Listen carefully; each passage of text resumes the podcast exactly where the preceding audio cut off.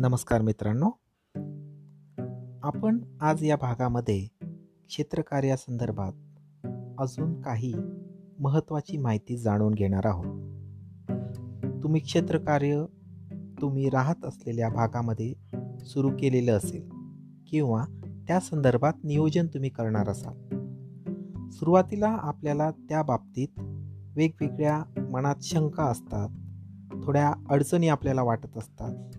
आणि आपण अशा पद्धतीचा विचार किंवा कार्यक्रम उपक्रम हे कधी केलेले नसतात. त्यामुळे आपल्याला एक अनेक प्रकारची भीती यावेळी असू शकते.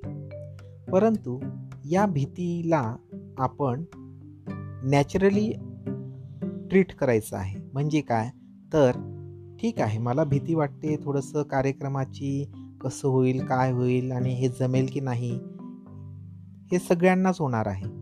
तर आपण स्वतःलाच सांगायचं स्वतःच्या मनाला सांगायचं की नाही मी हे चांगल्या पद्धतीने करू शकेल आणि याच्यात यश मिळो अपयश मिळो तर ही शिकण्याची प्रक्रिया आहे. याच्यातनं माझं शिक्षण होणार आहे म्हणून आपण हे क्षेत्रकार्य करतो आहोत.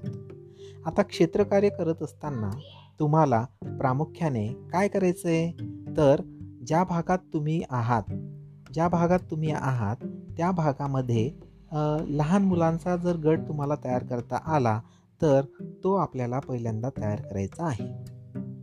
मग या मुलांचा गट तयार करण्यापूर्वी आपल्याला काय बरं करावं लागेल?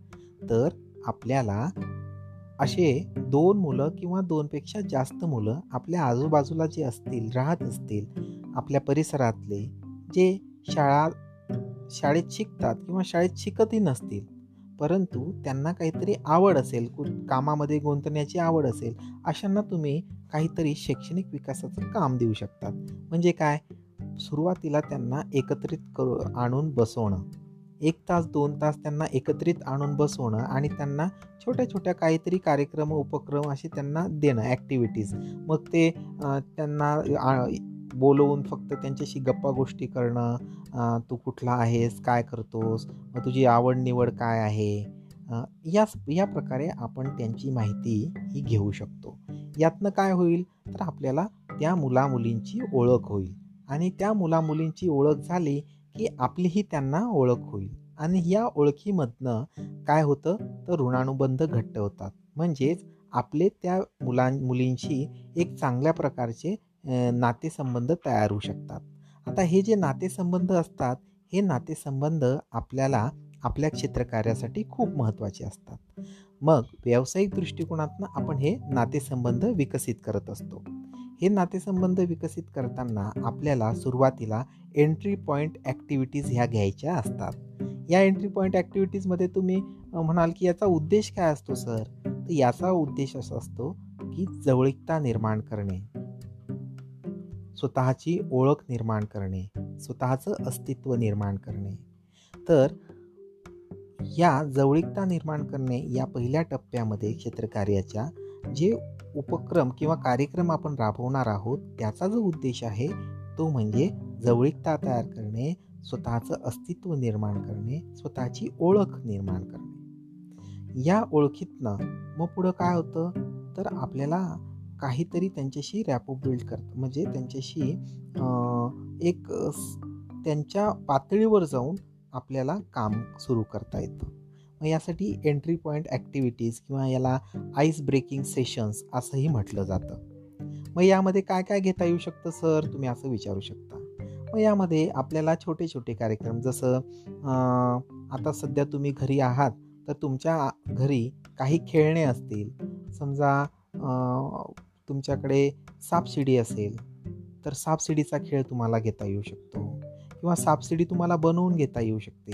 ठीक आहे? नंतर यूट्यूबला जर तुम्ही गेलात तुम्हाला हँड आणि लेग अशा नावाचं एक कॉम्बिनेशनचा गेम मिळतो.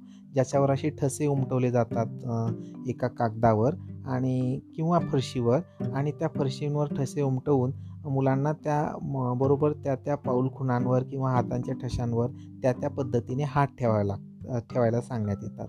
तर असे बरेचसे गेम्स तुम्हाला तिथं मिळू शकतात. हे शक्य नाही झालं तर तुम्ही बैठे काही त्यांना गोष्टींची पुस्तकं असतील तर ते आणून देऊ शकतात. किंवा डाउनलोड केलेल्या काही गोष्टी असतील तर त्यांना तुम्ही दाखवू शकतात.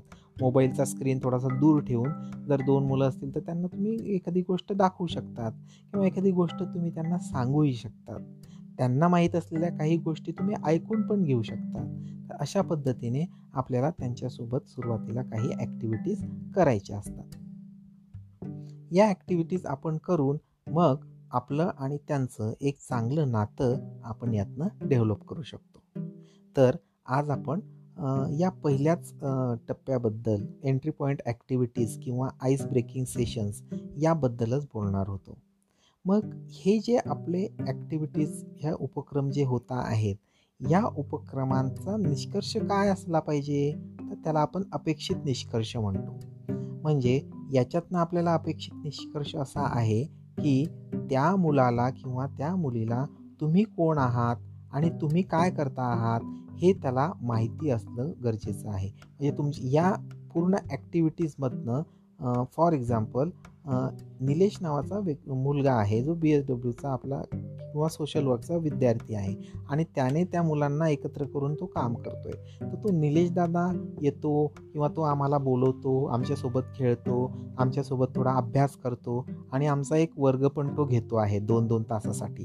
हे त्यांनाच समजायला पाहिजे. आणि तिथे गेल्यावर मला आनंद मिळतो मला शिकायला चार गोष्टी मिळतात खेळायला पण मिळतं अशी भावना त्यांच्यामध्ये विकसित होणं अपेक्षित आहे. तर या पद्धतीचे निष्कर्ष आपल्याला तिथं अपेक्षित आहे. मग आपण बघूया की या निष्कर्षांमधून आपल्याला किती यश मिळतं किती अपयश मिळतं. पण सर्व विद्यार्थ्यांना याच्यात यश हे नक्की मिळणारच आहे. बहुतेक मुलं मुली असे असू शकतात की ज्यांचा रॅपो बिल्डिंग खूप चांगला आहे आणि ते ऑलरेडी त्या स्टेजपर्यंत येऊन पोचलेले आहेत. तर मग ही जर स्टेज आपली पूर्ण झाली तर मग आपण नेक्स्ट स्टेजला क्षेत्रकार्याच्या जाऊ शकतो. त्या संदर्भात आपण पुढच्या ऑडिओ व्हिजिटमध्ये ते डिस्कस करूया आणि त्याबद्दल समजून घेऊया. तोपर्यंत धन्यवाद. आपण जॉईन झालात यासाठी. भेटूया परत पुन्हा एका नवीन एपिसोडमध्ये